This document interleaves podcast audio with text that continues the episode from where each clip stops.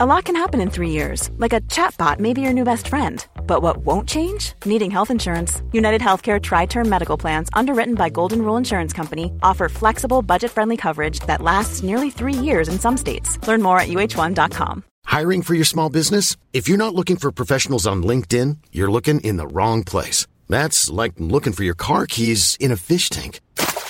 LinkedIn helps you hire professionals you can't find anywhere else, even those who aren't actively searching for a new job but might be open to the perfect role. In a given month, over 70% of LinkedIn users don't even visit other leading job sites. So start looking in the right place. With LinkedIn, you can hire professionals like a professional. Post your free job on linkedin.com slash people today. Millions of people have lost weight with personalized plans from Noom. Like Evan, who can't stand salads and still lost 50 pounds. Salads generally for most people are the easy button, right? For me, that wasn't an option. I never really was a salad guy. That's just not who I am. But Noom worked for me. Get your personalized plan today at Noom.com. Real Noom user compensated to provide their story. In four weeks, the typical Noom user can expect to lose one to two pounds per week. Individual results may vary. Radio play. Det skulle kunna vara en parodi på stereotyp historia. För storyn har ju alla ingredienser. Bröllop. Hur ofta består inte de klassiska berättelserna av alliansskapande eh, bröllop mellan viktiga historiska aktörer från olika stater? Eh, och sen har vi festandet. Det dyra och överdådiga festandet med alla exklusiva kläder, oräkneliga maträtter och tunnor efter tunnor av öl och vin. Tänk om man hade dykt in den där dagen efteråt och eh, uppfunnit trio. Det kanske borde vara något som de här alkemisterna skulle ha satsat på istället. Men vi har ju förstås också eh, den gamle baske och respektingivande kungen som finns med i alla sagor. Och de många prinsarna och prinsessorna ska vara med i berättelsen bland allt dansande och stojande. Och i bakgrunden så skymtar vi förstås ett opolitligt grannkungadöme. Och så naturligtvis någon mystisk skugga som eh, smyger omkring på natten klättrandes upp för slottstorn som i en annan riddarballad.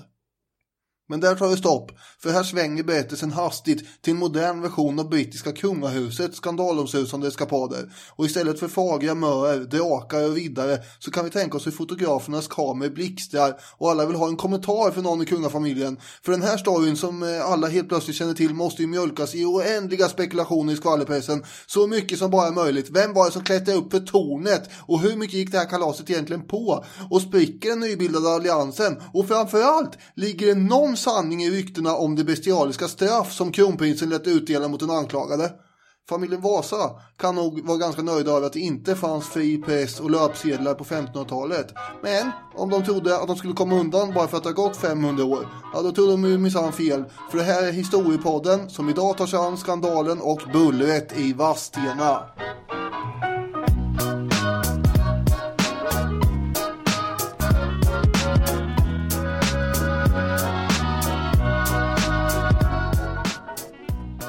Voine, Voine. När jag lyssnade på... Hej och välkomna till Historiepodden. Det är Robin som pratar. Daniel Hermansson tar en klunk kaffe där på, på andra sidan. Jag lyssnade på ett gammalt avsnitt. eh, Det är om futuristerna i veckan. Och efter min inledning sa du vad du kan snida och vända på ord så att det blir långa helheter. Och jag måste få, få säga det, det, det är ju en, en ömsesidig kvalitet. Det där var ju toppen. Ja, nej men tack, tack, tack. Jag tycker att ditt inledningsgame har aldrig varit bättre än vad det är just nu. Oj, så pass. Nu Mm. blev det press. ja, det är ju ett sätt att se det. En härlig komplimang ut annat. Ni är varmt välkomna till Historiepodden som idag ska handla om bullret i Vadstena. Vadstena vill jag säga, det är fel. Nej, man kan nog säga både och. Ja, just det. Den här podden gör vi tillsammans med Radio Play, vår eviga samarbetspartner. Jajamän. Vi är som Kalanka och Alexander Lukas. Eller Vasa-familjen och någon tysk kurfurste. Ja. Oklart vem som är vem egentligen. Radio Play har fullt med riktigt härliga poddar.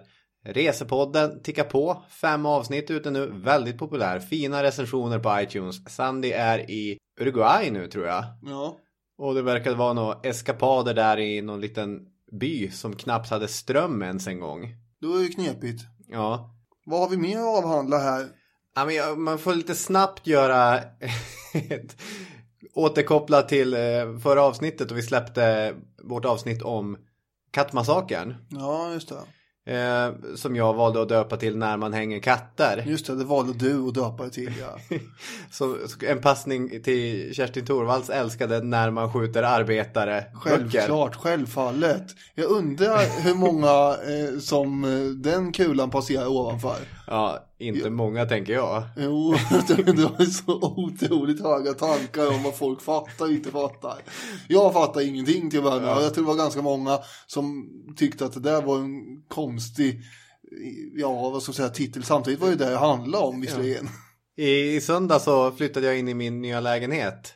Och jag la ut den där bilden på morgonen på Facebook-sidan. Gå in på vår Facebook-sida och kolla på våra fina bilder till avsnitten.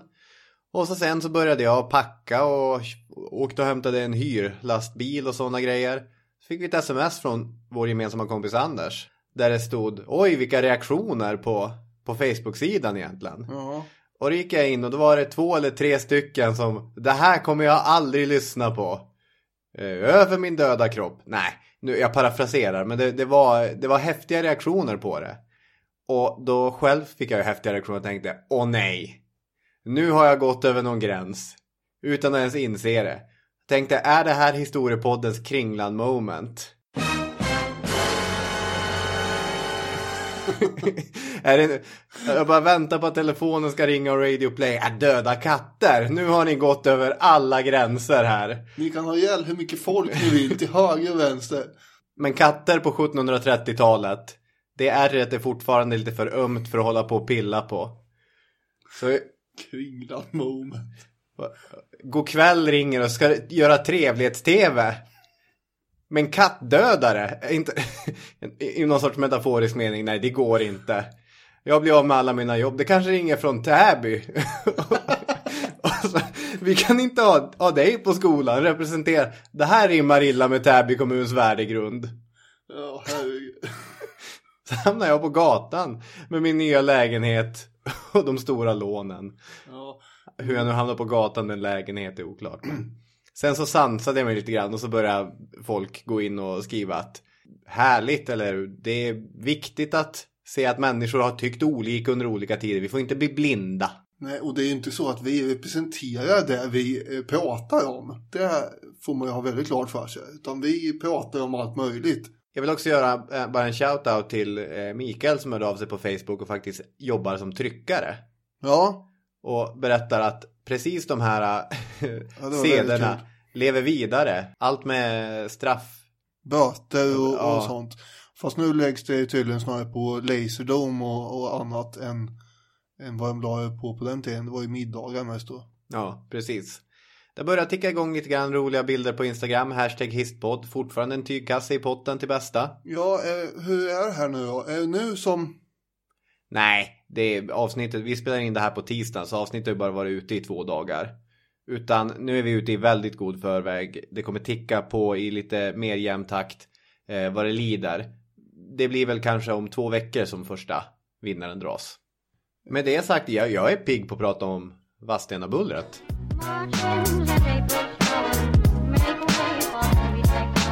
Året är 1559. Mm. Kung i Sverige är Gustav Vasa. Vi ska tänka oss en gammal eh, Gustav Vasa här nu. Vrång och knarrig och, och minst sagt sparsam. Till skillnad från den yngre spjuvern. Nej men då har han ju en annan framtoning än då får man väl säga. Absolut. Det här är, det är en gammal surgubbe. Ja, och samtidigt så är han ju en, eh, en farbror med alla de erfarenheter och så som man får när man är äldre. Mm.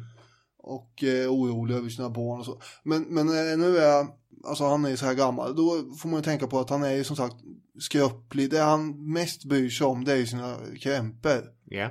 Han är ont överallt och han säger att han känner sig trött och svag både i huvudet, ögonen och eljest.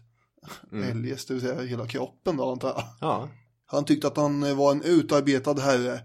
Det tar på krafterna och skrika och hota på folk i 40 år. Jo men för all del. Det var dock inte en sån här, det, den hobbyn hade han inte lagt av med. Utan det var något han ständigt höll på med. Eh, han var ju adlig men kom ju från knappa förhållanden och eh, alltså när det gäller knappa förhållanden för att vara adlig alltså. Mm. Eh, när det gäller ekonomiska resurser och utbildning. Han behandlar ju hela landet och familjen och, och så som en slags storbonde. Det var ju så han såg på Sverige. Det är lite grann den här äh, bistra, allvarliga makthavaren som svenskar historiskt älskar. Gunnar Sträng såg efter Sveriges ekonomi som det var hans egen plånbok. Gustav Vasa såg efter sitt rike som om det var hans hushåll. Mm. Och, ja, men, men man kan jämföra med gamla människors eh, synsätt på att använda saker till de går sönder. Mm. Kontra kanske yngre människors då vana vid slit och slängkultur som de äldre inte alls förstås på. Nej, precis. Och lite så var vi med Vasa och hans barn då som har fått det här eh, till skänks. De har inte kämpat och jobbat eller haft några frihetskrig någonstans för att få ihop det här utan det är han som har skapat och hållit ihop det Ja. eh, med sina metoder ska ju tilläggas men eh, ändå. Eh, Och nu känner han själv att nu är han på väg att stämpla ut här så att nu blir han ju orolig hur ska det här gå i framtiden. Han tycker sig se sina söner svassa och stutta runt i, som påfåglar med ja, en väldigt hög svansföring. och, och då med sina kungliga titlar och allting och då så har han ju sagt att eh, människa som människa då skådespelet är slut är och vi alla lika Mm. uppmanar han dem. Vi ska inte tro att ni är för mer här bara för att bara för att. Precis, en sån t-shirt hade jag när jag var liten. Det stod He who dies with the most toys still Mm. dies. ja. Hur opolerad han än var så eh, var ju han som hade st- styrt upp det här som sagt och skapat en egen dynasti. Mm. Ungefär som Genghis khan nästan ju. Ja, faktiskt. Det är inte så eh, barock jämförelse som det först låter. Nej, men man kan också jämföra med företagsledare som har byggt upp eh, ett stort företag själv och sen lämnar över till sina eh, barn. Mm. Det brukar ju vara, jag har hört det här sägas att den första generationen bygger någonting, den andra generationen förvaltar det. Sen den tredje generationen, den är så frikopplad från var man kom så att då går det ut för. Det här stämmer ju inte alltid. Nej, såklart, det går att hitta dynastier som har stått sig längre än tre generationer. Men det är ju något annat att växa upp med silversked i mun så att säga. Mot att, som även om Gustav Vasa var en adelsman, ändå att bygga någonting. Mm. Och vilka var hans barn då? Jo, det var ju till exempel kronprinsen Erik. Ja, nu är det som ett svep i någon sån här tv-serie, en dokusåpa eller så, när man ser alla deltagare för, swisha förbi i början. Ja. Erik, äldsta sonen, som samtidigt försöker vara pappa till lags och försöker bygga ett eget liv. Han har börjat träffa tjejer, ta egna beslut. Och när inte pappa är med, då är det Erik som är bossen. Just det, okej. Sen har vi Johan, Magnus och Karl. Har du något på dem? Nej, Katarina och Cecilia kanske jag har någonting på. Ja, för det finns ju fem döttrar med. Och då är den äldsta Katarina och näst äldsta är ju Cecilia. Ja. Ja, vad har vi på Katarina då? Äldsta dottern, och hon har redan skaffat kille. Jag suttit och funderat här. Ja, Edsard den andra av Ostfriesland. Just det. Hon är 20 år. Ja, eh, och ska giftas bort med en tysk furste. Den här Edsard. Ja, en, en greve. Och så har vi Cecilia som är ett år yngre, 19, eh, trulig och dan. Men eh, beskrivs ofta i samtida eller något senare krönikor som en riktig skönhet, en riktig pingla. Mm. Skojfrisk. Ostfriesland. Mm. Eller hur det uttalas. Eh, det låg ju vid Nordsjön, öster om Holland. Ett litet, eh, ja, ganska rikt grevskap. Mm, just det. Ungefär lika stort som Gotland med huvudstaden Emden som viktig handelsstad. Tydligen känd för sitt alldeles fantastiska öl på den här tiden. Ja. Och då tänkte, tänkte väl Vasa att de, de ska vi gifta bort eh, någon med. ja, precis. Det var Erik som hade fört de här förhandlingarna med representanterna för det här tyska första huset under våren eh, 1559 om bröllopet. Det var ju tänkt att hållas i Kalmar. Mm, just det. Eh, Erik hade ju då växt upp i sus och dus med strålande utbildning och världsvana. Han är ju en renässansfurste. Så han har tänkt planera ett eh, bröllop som är värdigt Ja, en prinsessa. jag trodde det skulle dra någonting om att nu blir det snålt här. Han tänker ju dra på stora trumman här. Mm. Och sen har vi då, det är ju ingen ovanlig företeelse att föräldrar gnäller på att en- ens barn är så förbannat bortskämda. Nej, det har förekommit under andra tider också. Men vänta här nu. Vems fel är det att de är bortskämda i så fall? Ja, det kan väl vara föräldrarnas fel. Det kan också vara den allmänna tidsandan. Visserligen. Eh, Men eh, jag skulle nog säga att eh, Gustav Vasa får skylla sig lite själv. Att han har fått eh, barn som, eh, ja, som har de här eh, anlagen för att eh, leva i sus och dus. Då när han eh, ändå, han har skämt bort dem ju också. Naturligtvis. Bortklemade små Vasaungar. Det sa jag ju inte, men det är klart att det är viktigt här att det ska vara eh, se bra ut, för det är det att tänka på också. Ja.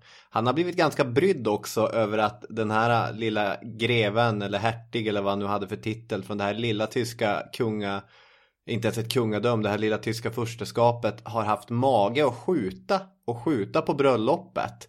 Och bara såhär, ja, jo, jag är väl intresserad men vad, vad är brådskan? Och det är ganska roligt med källmaterialet från den här tiden för dels finns det en, en hel del brev och liknande bevarat men jag tycker också att i texten så kommer de här aktörernas personlighet fram så tydligt. Och när Gustav Vasa slutligen har fått nog så skriver han i, i ett brev till Erik om den här Edsard då.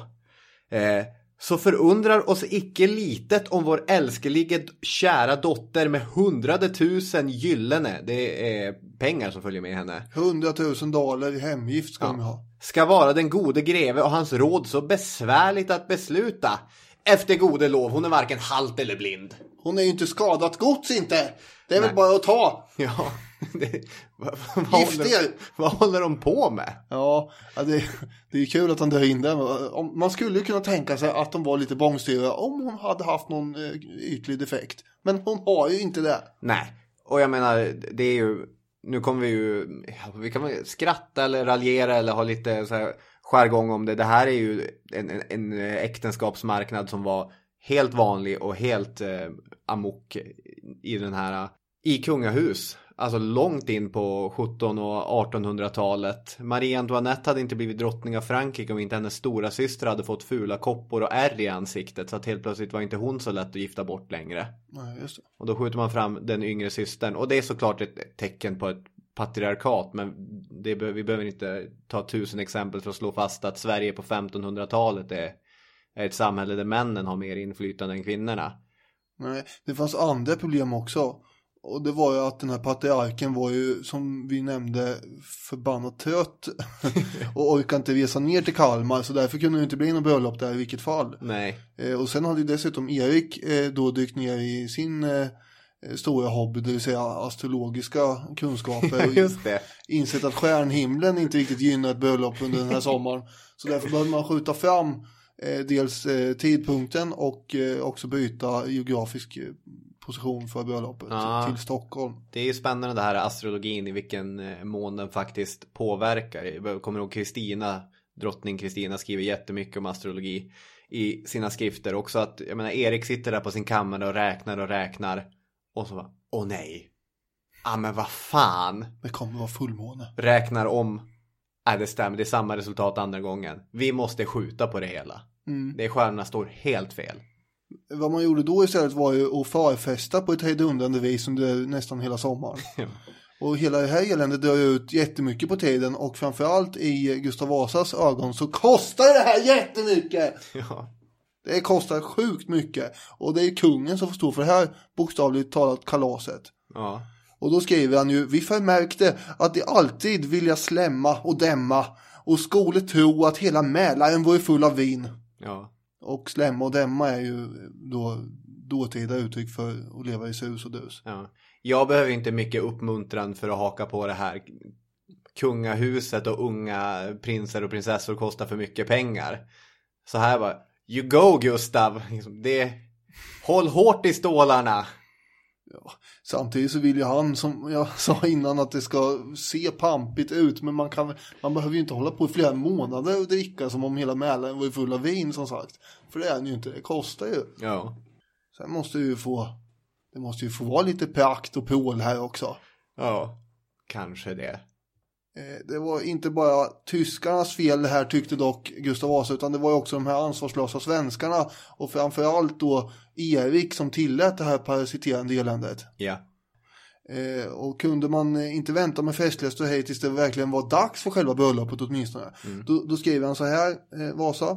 Så vore gott att man ville laga alla ting efter måttlighet och icke slämma och dricka allt för mycket förrän huvudsaken kommer till ända. Ty vi befrukte att när bröllopet ska angå är det inte ett igen, varken vin eller annat gott, som man då skulle hava tillita och förtära.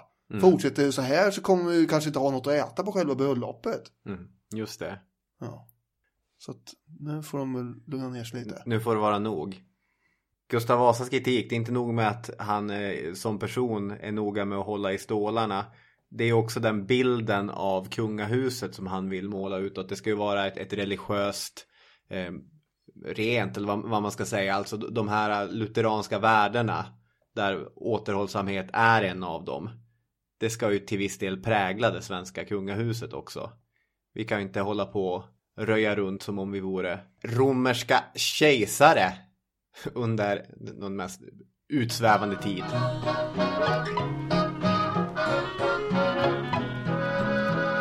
Men den första oktober, eh, då är det dags för bröllopet här. Så fick de äntligen varandra. Pompa och ståt. Oreläri, oreläri, hoppsan en sån dag. ja, ungefär så. För jag har lite citat här igen. Eh, från eh, en hovpoet. Som då visserligen har eh, fått i uppdrag att eh, påta ihop den här beskrivningen för att sen skickas eh, utomlands. Där den ska framläggas. Så man kan tänka sig att det finns en viss tendens i det hela. Ja. Men ändå. Den vita salen breder ut sig, rik på silver och guld med glänsande golv och väggar. Dess säten är klädda med purpur och mjukaste linne. Borden dignar av dryckeskärl och dyrbarheter. Av gyllene kärl fyllda med nektars väldoft. Ja, bordens pelare klagar under all denna tyngd. Så det flödade vin och det var prinsar och grevar som gick omkring där i puffiga kläder och Mm, Det får man säga. guldbroderade sammetsstrumpor. Mm. Och sen har vi då alla prinsessorna som eh, cirkulerar här med, som då är tärnor på bröllopet. Och vackrast av dem alla var ju Katarinas syster Cecilia. Och vad säger då eh, Grimberg? Vi ska återkomma till eh, vår, eh, eh, ja vad kan han bli, våran eh, hushistoriker här sen, Carl Grimberg. Men vi gör det i slutet av avsnittet, men jag har ett litet citat nu med faktiskt. Ja. Jag ser att du vill kommentera det här. Nej, nej, nej, nej, nej. Bland tärnorna strålade ingen så fagert som budens 19-åriga syster Cecilia. Kvick och livlig som hon därtill var satte hon månget hjärta i brand och skalderna lovsjöng henne som den skönaste av sitt kön. Det var en charmant snygging det där. Eh, en tysk poet eh, skrev ju också att hon, eh, ja, pannan är vit som snö, ögonen strålar som solen, de väna läpparna är och fagrare än rosor, lockarna lysa skönare än guld. Det är stora ord här. Ja, absolut. Hon, som sagt, hon beskrivs som en, en klassisk skönhet. Mm. Riktigt kap, den här prinsessan. Och här dansas det och sådär en hel del på det här bröllopet. Och det var ju inte bara budgummen Edsard som var där då, eh, från eh, Ostfriesland. Nej, nej, man måste ju få ta med sig sina kompisar, sina homies. Han har med sig sin lillebror Johan. Som var toastmaster. Var han det? Nej, det vet jag inte. Men han var med i alla fall. Ja. Och han roade sig. Ja, det lär ha skrattats en hel del där och eh, man behöver kanske inte vara alltför paranoid som betraktare för att möjligen misstänka eh, ett annat i gärningen. Redan på bröllopet mellan Johan och Cecilia. Ja, men man ser ju lite grann när folk står i hörn och, och jag vet inte, jag bara föreställer mig. ja. ja.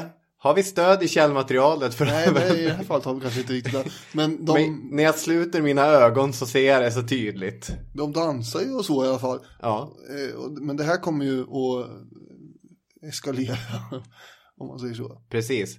För det, är vi färdiga med bröllopet? Ja, För det här kommer ju fortsätta eh, den här härliga stämningen. För det är inte nog med att vi har haft ett bröllop. Vi ska ju också få paret hem till Tyskland. just det. Och hur tar man sig till Tyskland? Ja, jag brukar åka genom Sverige via Danmark. Mm. Det kan bli ett problem. Ja, på den här tiden kan det ju bli det. om det vill sig illa. Ja, men med gränskontroller och så. Det är inte säkert att det är smooth sailing nu för tiden heller. Eh, Man kanske blir stoppad där på Öresundsbron. Men på den tiden var det ännu svårare. Ja, det fanns inte ens någon bro. Nej, så man fick ta båten. Bara en sån sak. Men det är ett härligt gäng som beger sig ut på vägarna. Därför Erik, han är med. Cecilia, hon tjatar in sig, hon får följa. Ja, det var ju inte alla jättepigga på ja. Nej, speciellt inte pappa. Och det är honom jag menar. Ja, två av syskonen Vasa är med, Katarina. Eh, och dessutom har vi då den här tidigare nämnda Johan.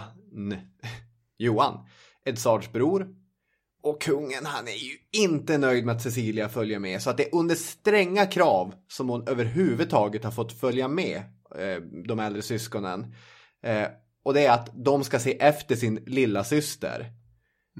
Han lägger över ansvaret på Erik och Katarina. Nu ser ni till att Cecilia sköter sig här. Egentligen så ville jag ju inte att budparet skulle lämna landet heller. Från början, de fick ju tjata till sig det här att åka hem till det här tyska grevskapet. Men det berodde ju också mycket på att han var så orolig över vad danske kungen tänkte hitta på. Precis, och ännu mer orolig blir han ju eftersom danske kungen, det kommer aldrig något svarsbrev. På, för Gustav Vasa berättar ju att nu kommer min dotter och ett härligt gäng eh, åka genom eh, Danmark till Tyskland.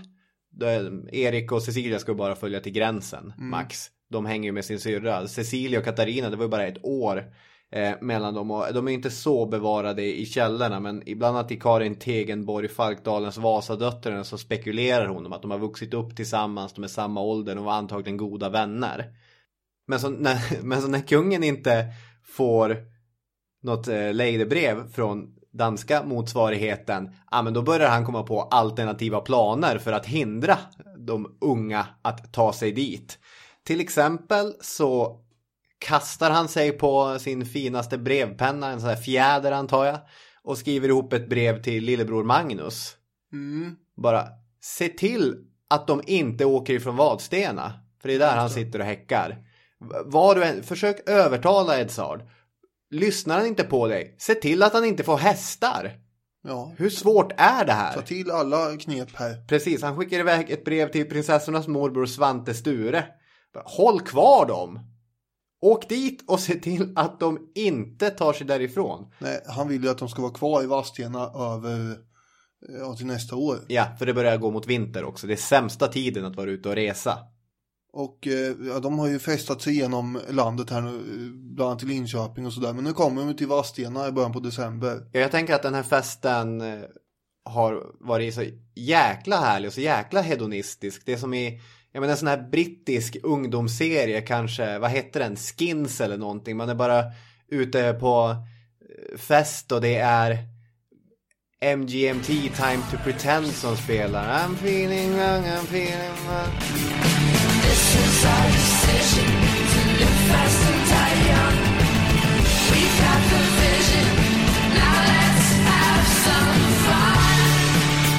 Här stroboskop överallt. Ja, Så- precis. Stroboskop överallt. Det är glas som... Eh, glas mot glas, skål och i backen och partydroger och, och allting. Det här har inte jag historiska källor som kan belägga. Det har inte jag. Men de är unga och de är prinsar och prinsessor. du och ser de- det framför dig. Ja, men jag känner ju typen. Nej, men de har ju festat hårt alltså. Känner du prinsar och prinsessor? Genom eh, min Ja. inlästa kunskap. Jaha. jag känner dem inte personligen. Nej, det förstår jag väl att du inte gör. Men ett jävla svirande har det varit, eller hur? Mm. Jo, men det har det nog faktiskt varit. Och framförallt när man kommer till Vadstena Då är det ju så att kungen har ju eh, bestämt sig för att nej, nu, nu vill han ha hem den här eh, dottern. Ja. Så att eh, han har koll på henne. Och då skriver han ju ett brev eh, när de kommer till Vadstena eh, som eh, Cecilia inte svarar på. Hon ignorerar det ungefär som man kan tänka sig att tonåringar gör nu för tiden. Men när de får sms eller någonting, folk, pappan ringer eller så. Bara, nej, det här, nej, nej, det här jag inte. Johan frågar Cecilia, vem är det som ringer? Hon tittar, pappa. Nej, det är ingen. Ingen viktigt. Eh, Så nu är vi som sagt i december 1559 och då drar det igång ett helt nytt varv med festande på Vadstena slott och eh, slottet var nästan helt nybyggt då. Det var en tvåvåningsbyggnad mellan två av de här fyra tornen. Mm. Annars så var det bara jordvallar än så länge. Och så åt och drack man i en vecka i det här kylslagna slottet. Och enligt en krönikör som har nedtecknat det här så dansar Johan och Cecilia med varandra nästan konstant. Och eh, han skriver håret stod som en brinnande sky kring henne och uttrycket i hennes ögon då hon anblickade Johan var avslöjande för hennes känslor. Nu har jag ju eh, källbelägg. Ja men absolut. Och starkare källbelägg kommer du få. ja, jo. Därför att vad är det som eh, händer? Tre, fyra nätter i rad så är det en konstig gestalt som kryper längs med slottets väggar in i Cecilias sängkammare. Slottsvakterna har ju noterat det här. Ja, Och eh, ja, de vet inte riktigt hur de ska göra med det här. Men som sagt efter tre, fyra nätter där. det är en väldigt intressant så här kedja av, vad säger man på engelska, pass the bucket. Att alltså, ingen vill ta beslutet i det här. Skick- Skicka det vidare, vi skickar det vidare. Till slut är det slottsvakten Jon Andersson som inte kan eh, stå ut med det här längre utan eh, uppsöker då kronprins Erik för att, som det står, uppenbara en skalkhet. Och Erik, han blir fullkomligt han är i ansiktet av ilskan. Han bara! If you're looking for plump lips that last, you need to know about Juvederm lip fillers. With Juvederm Volbella XC and Juvederm Ultra XC, your lip look, whether it's subtle or bold, can last up to one full year with optimal treatment and no additional maintenance. Find a licensed specialist and see if it's right for you at juvederm.com today. That's J U V E D E R M.com. Add fullness to lips in adults over 21 with Juvederm Volbella XC or Juvederm Ultra XC. Do not use if you have severe allergies or a history of severe allergic reactions, or if you're allergic to lidocaine or the proteins used in Juvederm. Tell your doctor if you have a history of scarring or taking medicines that decrease the body's immune response or that can prolong bleeding. Common side effects include injection site redness, swelling, pain, tenderness, firmness, lumps, bumps, bruising, discoloration, or itching. As with all fillers, there's a rare risk of unintentional injection into a blood vessel, which can cause vision abnormalities, blindness, stroke, temporary scabs, or scarring. For full important safety information, visit juvederm.com. When you're ready to pop the question, the last thing you want to do is second guess the ring. At Bluenile.com, you can design a one of a kind ring with the ease and convenience of shopping online. Choose your diamond and setting. When you find the one, you'll get it delivered right to your door. Go to Bluenile.com and use promo code LISTEN to get $50 off your purchase of $500 or more. That's code LISTEN at Bluenile.com for $50 off your purchase. Bluenile.com code LISTEN. Planning for your next trip? Elevate your travel style with Quince. Quince has all the jet setting essentials you'll want for your next getaway, like European linen, premium luggage options, buttery soft Italian leather bags, and so much more. And is all priced at 50 to 80% less than similar brands. Plus, Quince only works with factories that use safe and ethical manufacturing practices. Pack your bags with high-quality essentials you'll be wearing for vacations to come with Quince. Go to quince.com slash pack for free shipping and 365-day returns. Ja, men det kan man ju verkligen föreställa sig. Ja. Men visst är det också så att det Erik gör är att han sammankallar lillebror Magnus och andra rådgivare. Ja, Han, var, han är helt rådvill. Vad fan ska jag... Tre, fyra nätter i rad säger de. Ja, eh, då är det ju som Alf Henriksson har eh, konstaterat att eh, i underbart oförstånd så tar de beslutet att vi måste avslöja de här två på bar gärning. Beslå Johan med färska gärningar. Just ja. Så det var ingen, det var inte så att man la ett smidigt lock på den här lilla storyn och nu, ska vi begrava det här under någon matta. Utan det var allt utom diskretion. Nej, precis. För det är ju annars någonting som eh, präglar ett skickligt skött kungahus. Just det, det var ju väl det eh, pappa kungen också hade föredragit. Ja, det är ju att man vet vad som ska sopas under mattan. Och när man riktigt hårt ska trycka ner mattan. Spik och hammare spika ner mattan. Och eh, Erik har ju då tänkt sig att eh, han måste ju försvara det här sen i efterhand och då säger han att ryktet var redan ute, hela stan pratade om det här. Och även om det inte var sant så blir det ju sant genom hans eh, gärningar här kan man säga. Ja. De gillar en fälla. Och Eriks tjänare Charles de Monet kommer skickas in när vakterna återigen har sett Johan var klättra efter slottsväggen. Med ett gäng drabanter kommer de in där och Johan tas ginge för den skull strax in i vår systers kammare och fann honom där för sig i skjortan havandes näppeligen hoson på sig. Han är byxlös. Ja, hosor är ju en benbeklädnad som fanns före byxorna. Mm. Och när de rusar in där så, ja men alltså, eh, repstegen som han har klättrat upp på, den har ju Erik ett order om att nästa gång den här ledaren eh, klättrar upp där, då ska ni dra bort eh, repstegen där nere. Och sen man kan ju se framför sig hur de rusar in där. Lakan yr omkring och nakna kroppar som är svettiga och dana skymtas i skenet av stearinljus. Och så står han, greve Johan där, halvnaken vid sängen hos deras syster. Ja, det blev det erotik här i historiepodden. Ja, men det är ju kanske inte riktigt där det eftersom de är ju ganska bryska här sen. Eh, Erik säger ju själv att han hade ju först tänkt att han skulle vara med och storma in här. Ja. Men han blev ju avrådd från, i det här fallet faktiskt sina kloka rådgivare då som sa att, eh, som han skriver sen, om jag hade beslagit honom vid den tiden i min systers kammare hade han aldrig blivit uttagen levande. Nej, okej.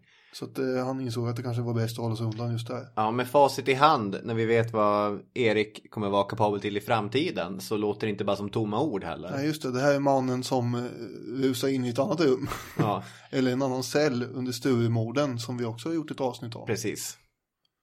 Det har en tendens att bli ganska dramatiska händelser när vår vän Erik den 14 är med. Mm.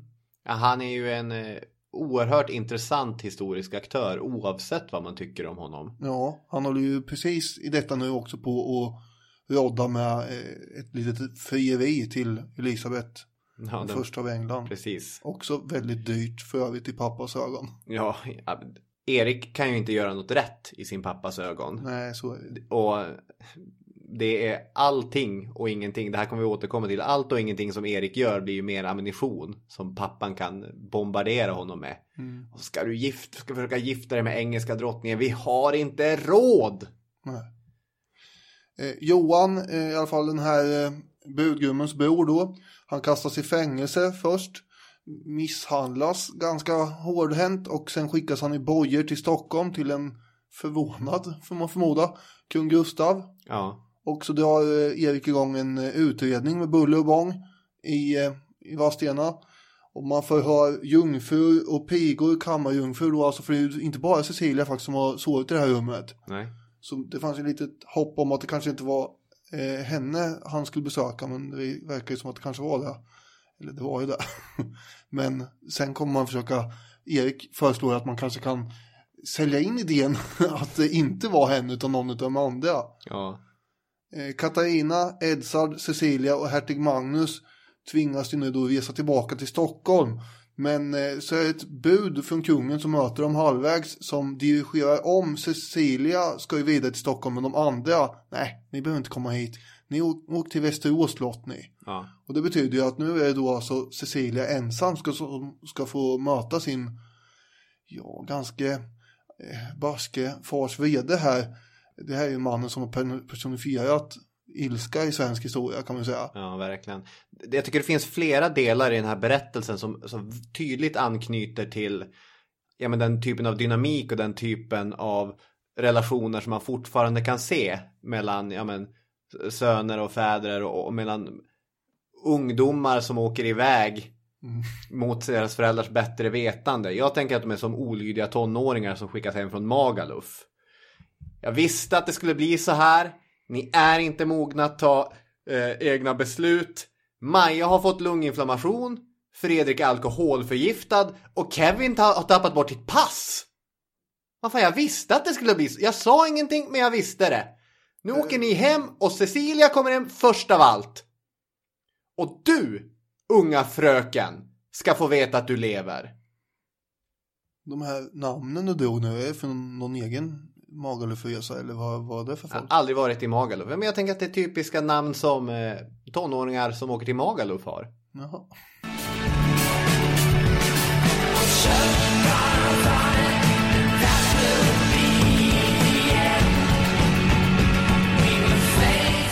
Det fanns två sannolika skäl till att det hade fått ske. Antingen hade Katarina inte fattat att något pågick. Det var helt oacceptabelt. Eller så lät hon det pågå. Tegenborg Falkdalen funderar kring huruvida Katarina tänkt på att det skulle bli hennes, så att hennes syster fick flytta med dem till Ostfriesland, även hon, att det skulle bli så dubbeläktenskap där.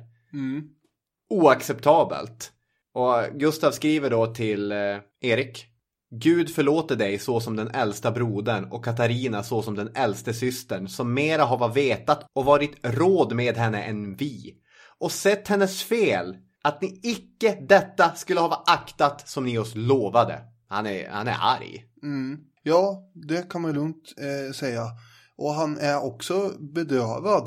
Eh, vi har ju kungens sekreterare Sven Elofsson som då har eh, beskrivit hur det gick till när kungen pratade med drottningen om det här. Mm, just det. Då, då är alltså inte de här barnens mamma utan det är ju Katarina Stenbock, en betydligt eh, eh, ja, yngre drottning jämfört med kungen. Ja, hon var bara några år äldre än Katarina. Ja, eh, och då när de eh, pratade med varandra så eh, grät kungen av grämelse, skriver Elofsson. Mm. Och eh, han, han var så uppriven av det här bullret som hade hänt i Vadstena så tårarna av ögonen tillade honom rundligen nedåt kindbenet. Han ängslades däröver så svåra i hjärtat att talet därom tryckte honom ut tårarna av ögonen. Ja, och stackars Gustav Vasa som har blivit så här lurad av sina barn. Det är synd om honom. Eh, det han tyckte var värst var ju att det här var så allmänt känt och omtalat nu. Mm. Och på det stora hela så är kungen mest arg på Erik som har skött det här så utomordentligt klumpigt Mm. och eh, klantigt. Och han skriver ju till eh, Erik att eh, han har ju behandlat sin egen syster så som en uppenbar sköka. Ja. Och greve Johan hotade han ju till livet och höll fängslad i eh, ett helt år fram till en vecka innan han dog. Mm. Och att det skvallrades och pratades om det här i Tyskland bland protestantiska furstendömen som är potentiella allierade, det var ju en katastrof i sig då. Jo, det hade ju visat sig svårt redan från början när man skulle gifta bort Katarina att Sveriges status nere i Tyskland kanske inte var så högt som det borde vara. Så att alla sådana problem som ytterligare försvårar att skaffa bra giftermål för hans döttrar, inte bara giftermål som är ekonomiskt och politiskt gynnsamma för svenska staten utan som också är bra giftermål för dem, att de ska kunna ha det lite drägligt. Det tycker ju kungen är, är djupt problematiskt. Ja, hur ska det nu gå och gifta bort Cecilia här? När eh, familjens och landets namn är draget i smutsen. Ja. Och det här var ju som sagt, eh, han anklagar ju mest Erik för det här. Eh, att Cecilia har kommit i ett uppenbart rykte ut i var mans mun. Ja. Och så fortsätter han med att kalla Erik för den högste fienden mot sin familj.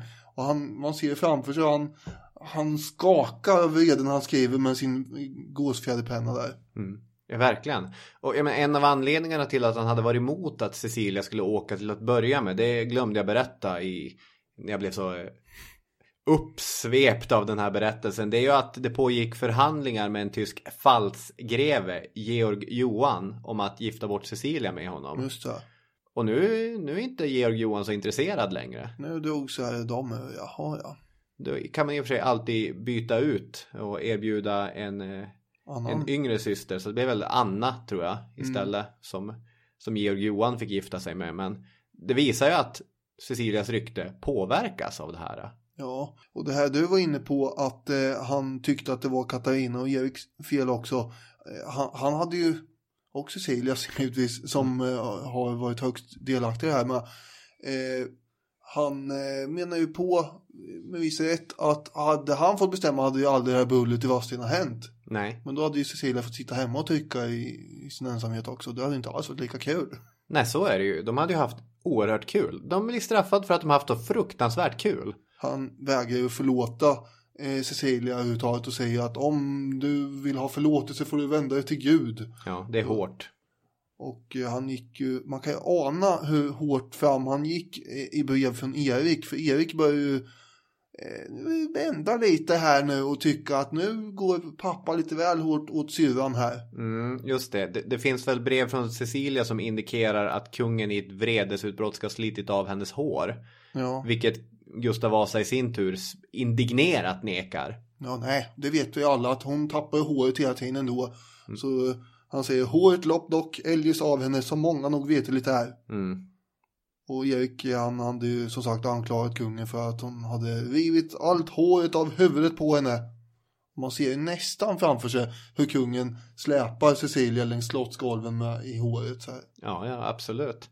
Alltså det kanske är tydligt mellan raderna men man ska väl ändå eh, låta det bli sagt att det som är besvärligt för alla inblandade här det är att ja, men det finns en hovkultur eller det finns en så här idé, ett ideal om kyskhet.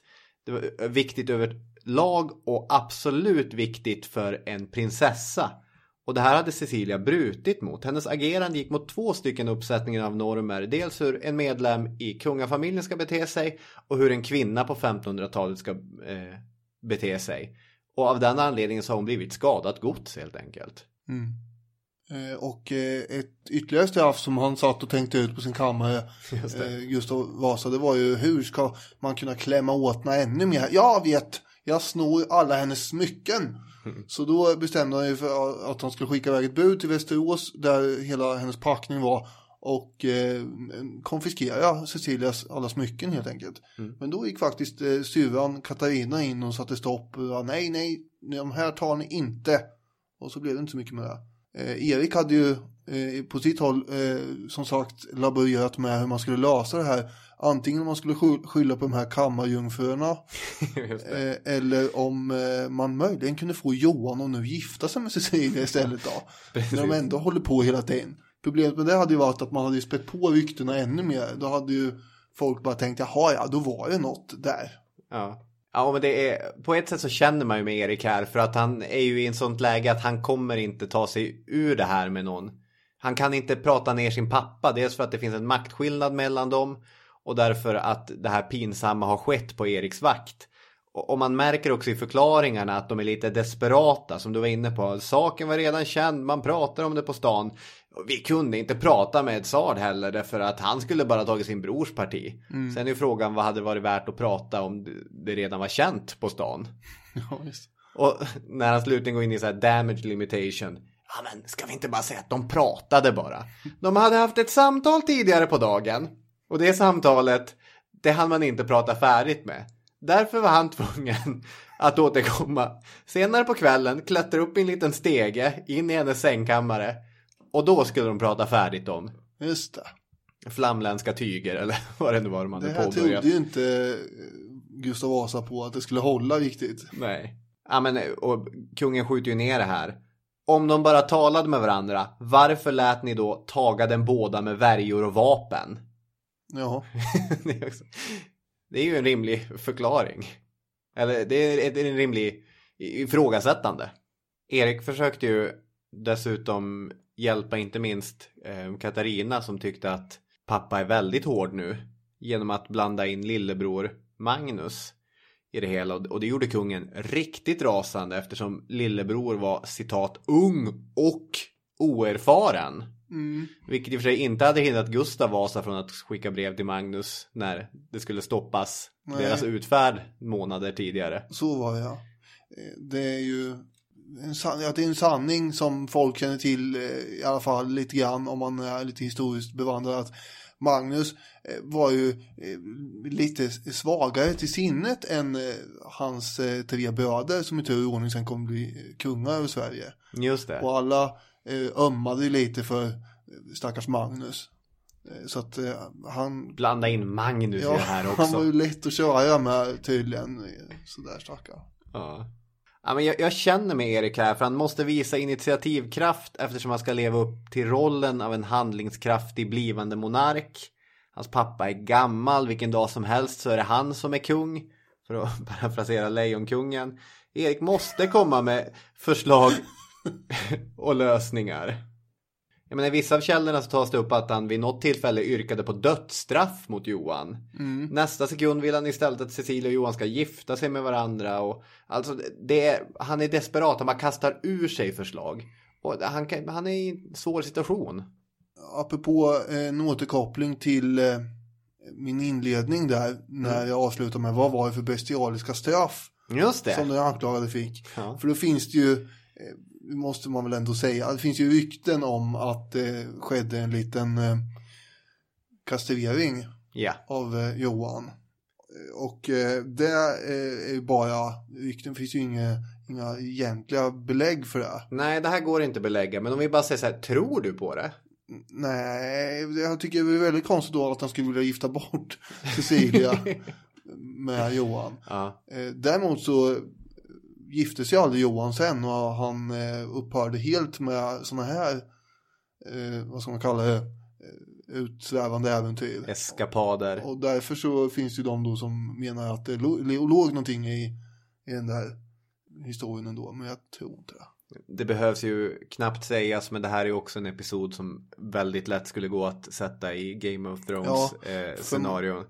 Och jag menar, Grejer tänker man ju. ja precis och det är ju inte, det är jag inte den första som säger det men Västerås och Westeros, det är, det är inte långt borta.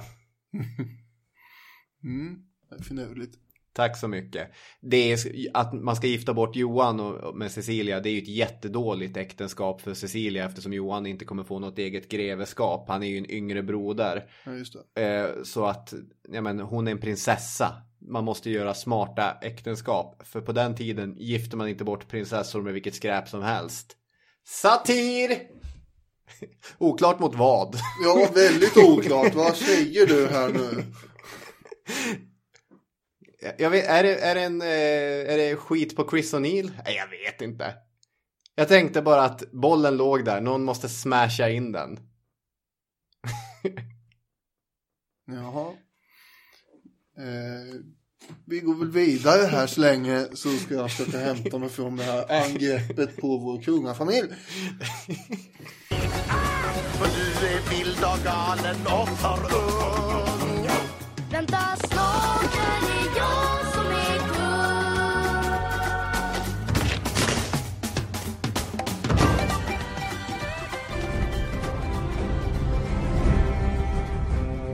Katarina och Edsard eh, sitter ju som sagt i husarrest Ja, just i det. Västerås eftersom kungen har bestämt att därifrån får de inte eh, röra sig. Nej. Såvida de inte har någon slags eskort med sig.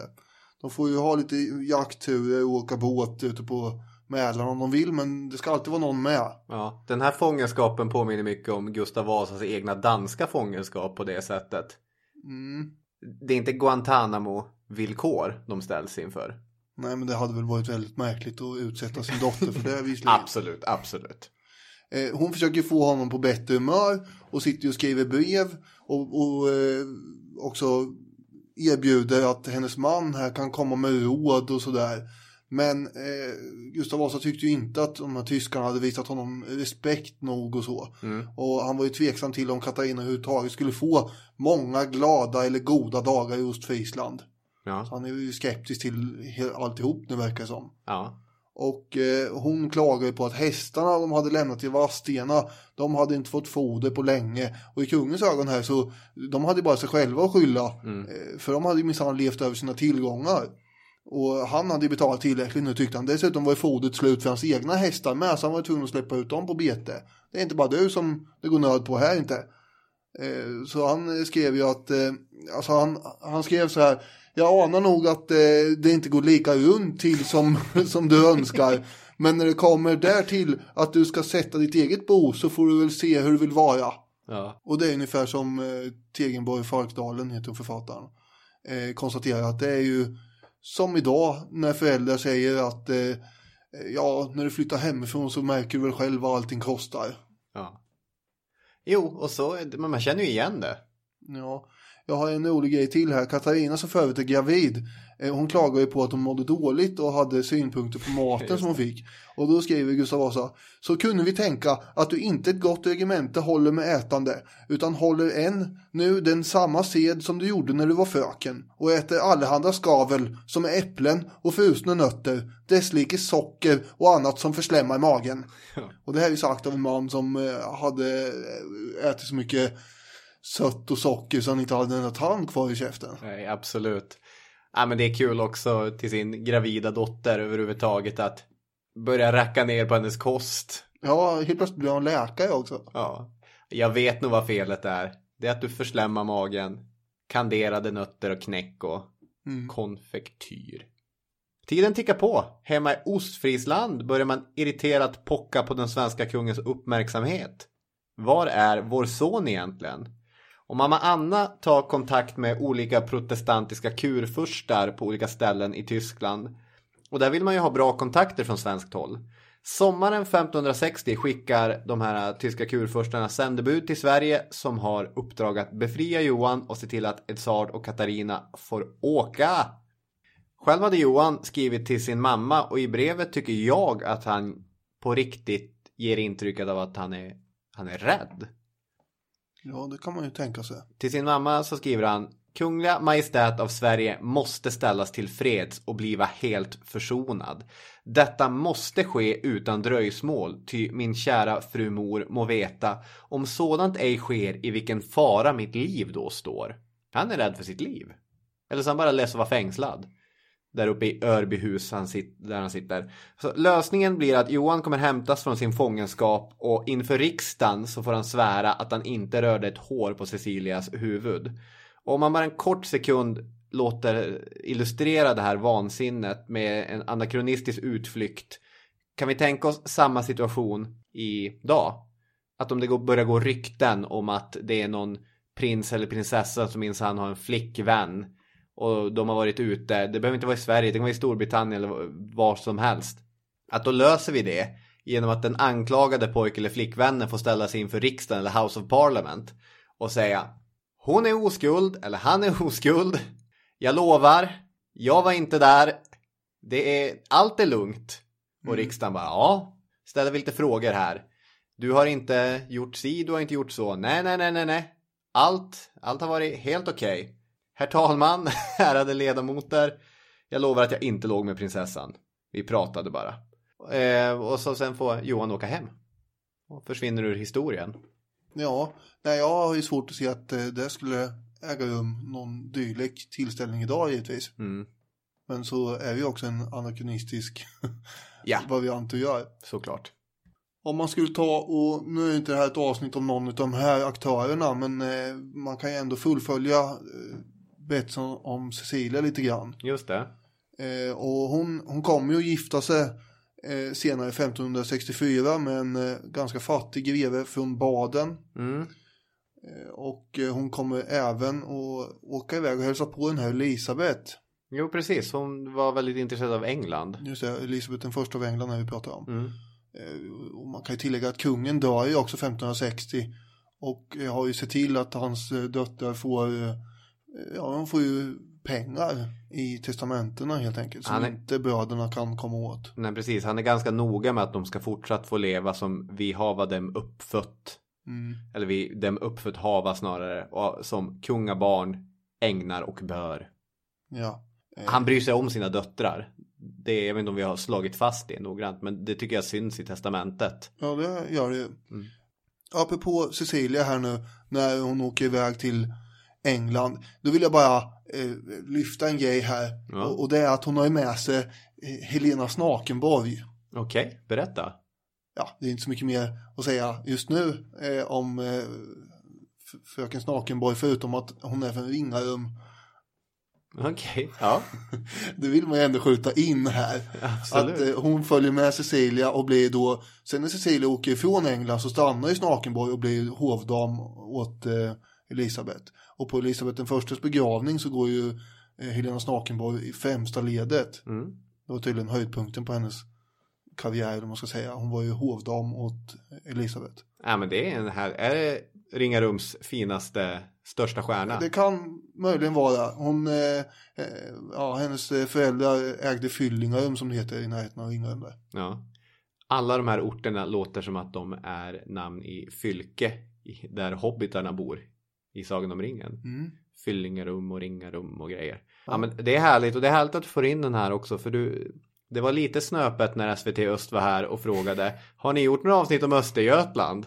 Och jag satt och tänkte så knaka. Ja, till sist fick du fram att ja, det är ju den här Cromwell House i Norrköping. Som vi har nämnt i förbifarten. Vi har ju pratat om både IFK Norrköping och Vita Hästen och, och lite sådana där grejer. Men det kommer ju in mer bara sådär. Vi har ju inte pratat om något specifikt om Östergötland som du har gjort om Norrland. Mm. Och nu fick vi in en hovdam i alla fall. Jajamän.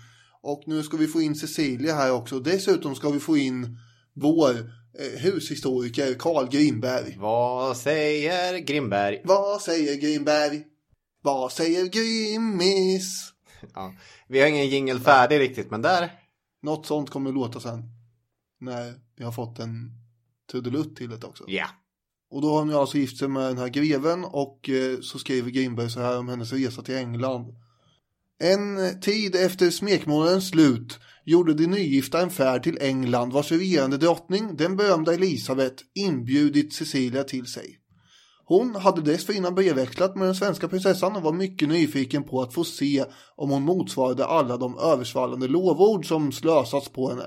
Cecilia å sin sida var redan på avstånd tjusad av den stora drottningen som alla talade om. Henne måste hon få åka. Resan blev en rad av äventyr, men för den levnadsfriska Cecilia var alla strapatser bara lek. En gång måste hela sällskapet övernatta i en förfallen koja där vinterstormen kört genom väggarna. Utan varma kläder, utan mat höll hon med glatt skämt modet uppe på hela sitt sällskap. Och lika hemmastad kände hon sig till sjöss i full storm.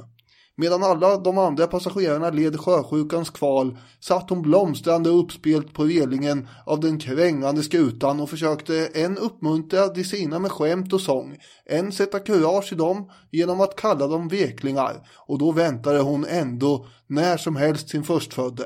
Han kom till världen i London och självaste Elisabeth stod fadder åt den lille.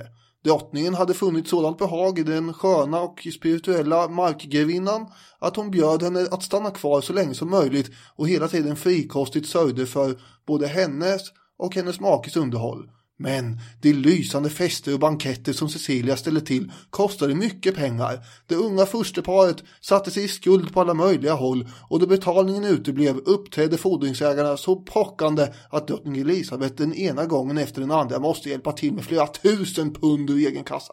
Men det förslog inte. En uppretad folkmassa gick rent av till handgripligheter mot den sköna Cecilia och en tid fick lantgreven sitta i häkte för gäld.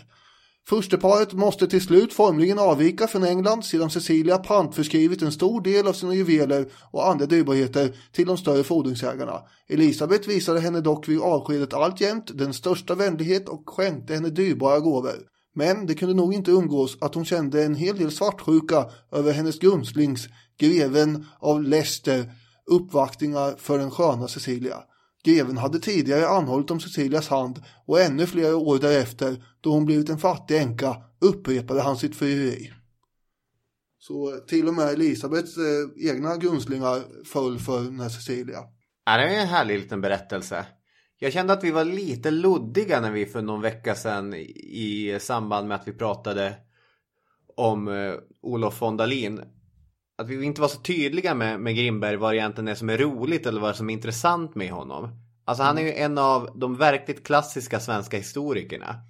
Men det är också att han är så tydligt exempel på den tidens eh, historiesyn. Alltså man ritar upp lite olika axlar för att förklara olika sätt eh, som historiker har förhållit sig till historisk förändring där. Jag menar aktörer, enskilda personer står på den ena eh, punkten och, och strukturer, bakomliggande orsaker står på den andra. Och även kan man ställa idéer och materiella faktorer mot varandra. Då får du ett hörn som är historiematerialism. Alltså att det är bara strukturer och materiella förhållanden som styr historien. Grimberg är ju den rakt motsatta delen av, av det liksom, koordinatfältet, det rutnätet. Det är ju aktörer och idéer som driver historisk förändring. Och det är ofta eh, liksom nationell ton, svenska folkets underbara öden. Mm, det är ju på mycket i början av 1900-talet. Ja, det är den förhärskande historiesynen. Och det, dels han har ju en väldig formuleringsglädje om konst. Alltså det är därför som han blev så, så omhuldad och älskad av många, många, många läsare. Och, men det blir spännande att, att följa lite grann, se när han är rimlig och när han är, ja men som förklarar Gustav II Adolfs eh, storhet med att han redan som fyraåring rensade sin egen fisk.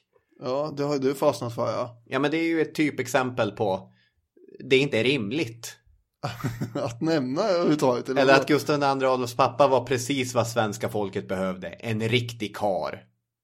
Ja, det, dit har inte jag kommit. Vi får se. Däremot så eh, försvarar han ju Cecilia som faktiskt i svensk historieskrivning, bland annat av den här Olof von Dalin som du nämnde, har ju utmålat som någon slags Marie Antoinette eh, kring. Det vill säga att hon är lättfotad och slösaktig. Och det här hänger ihop en smula med, vilket också Grimberg förklarar, att hon eh, konverterar till katolicismen på senare tid. Hon blir ju 87 år gammal faktiskt och överlever alla sina syskon. Men den här konverteringen till katolicismen den är ju inte populär alltså och Nej. det är en holländsk historiker som svartmålar henne å det grövsta. Och det här nappar ju de protestantiska svenskarna på bland annat Dahlin som fortsätter med den här svartmålningen. Ja, Och då är ju ändå Grimberg eh, mer rimlig än Dahlin som vi höjde så mycket för några avsnitt sedan. När han förklarar att så här, så här, det här är inte rimligt. nej. Det är en vrångbild skriver han. Okej. Absolut. Och det här att hon gjorde av med pengar som det framgick här också, det är ju sant. Men eh, om man jämför med hennes bröder, de kunde inte heller hålla i pengar. De fick ju uppenbarligen inte sin fars eh, eh, sparsamma eh, förmåga. Någon av de här syskonen egentligen. Nej. Och vem, alltså vad är syftet med att hålla i pengar? Det är, ett kungahus status är ju det som syns och det som märks. Pengar på banken, det är ju ingen, det finns ju ingen prestige i det. Nej, men när hon börjar bli av med gods och gårdar hemma i baden där och måste sitta och skriva brev till sin eh, faste och, och låna pengar, det, då blir det lite, drottningen av England ska hålla på och pynta för vart och vartannat. Då, då börjar det sticka iväg lite kanske. Ja, absolut. Och det är ju inte heller, det ger ju ingen status att visa att här finns inga pengar heller. Nej, och behöva tigga. Eh, men, Men om man ska bara göra en så här enkel sociologisk jämförelse att pengar på kontot syns inte, men en BMW på uppfarten syns. Men när det kommer en boxeringsbil och kör iväg med din BMW, då ser inte det så bra ut. nej det ser inte heller så bra ut. Jag måste bara klämma in eh, som avslutning här också att det här får jag också från Grimberg för övrigt. Eh, hennes sonsons sonsons dotter var mamma till den här franske kungen Ludvig Filip som blev avsatt 1848 i revolutionen då. Eh, kung Päron. Boom. Ja, den är, den är. Den var ju ganska många led visserligen. Men eh, det är ju långt från 1500-talet till 1800-talet. Där har vi väl skarvat ihop en, en bra story. Verkligen. Eh, det var intressant att få fördjupa sig i Vadstena bullret. Jag kunde inte den här episoden innan och utan. Nej, men nu har vi koll på den allihop. Jajamän. Och avslutningsvis så är det min stora ära att få lov att gratulera Daniel Hermansson till slutligen en ganska bekväm seger i den historiska hatten. Då Deng Xiaoping, Kinas eh, store man efter Mao, blev dömd av lyssnarna som en ärkeskurk. Det var ganska jämnt. Mm. Men det här innebär ju också att jag vinner eh, guldklubban. Eller mm, nej. Nu får vi se vad det blir för något pris som ska utdelas. Vi pratade ju om ett sånt här eh, wrestlingbälte innan. Men jag vet inte om vi får fram något sånt. Ah, Geisen har kanske dött lite grann sen. Då jag... Vi får se vad det blir för någonting. Det är klart att du ska ha en, fy... en fysisk eh, representation för din stora framgång. Och du har ju fortfarande historiepodkalen där hemma. Ja, precis. Eh, Men eh, i en eventuell eh, comeback av hatten så får vi väl dra ner lite på antalet set så att säga. Ja. Så att det går fortare. Ja, absolut. Hörni, gratulera alla Daniel Hermansson i Facebook eller på Twitter eller liknande. Det är han väl värd. Och hör gärna av er med feedback, med härliga kommentarer av alla olika slag. Jajamän, och eh, ha en bra vecka. Ha, ha en härlig vecka hörni. Hej då med er! Hej hej!